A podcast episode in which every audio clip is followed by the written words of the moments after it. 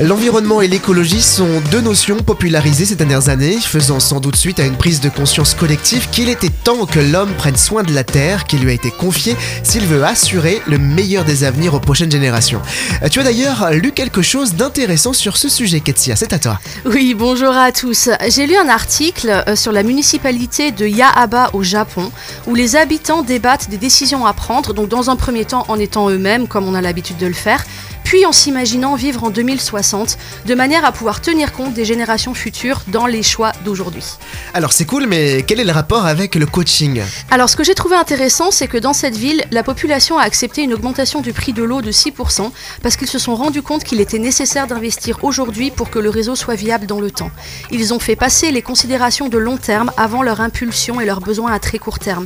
Et ça, ça me parle au niveau coaching sur la manière dont nous prenons nos décisions, nous, à notre niveau.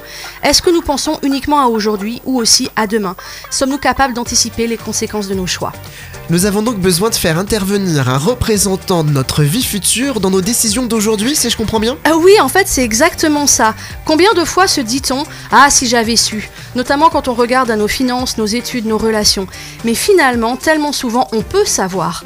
Et donc, mon encouragement, c'est pour vos décisions importantes de prendre la casquette de votre moi dans 20 ans, en quelque sorte, et de le laisser vous conseiller. Il aura des choses intéressantes à vous dire pour vous, votre communauté et la planète. Allez, on en reparle donc dans 20 ans, Le rendez-vous est pris. Belle semaine Au revoir.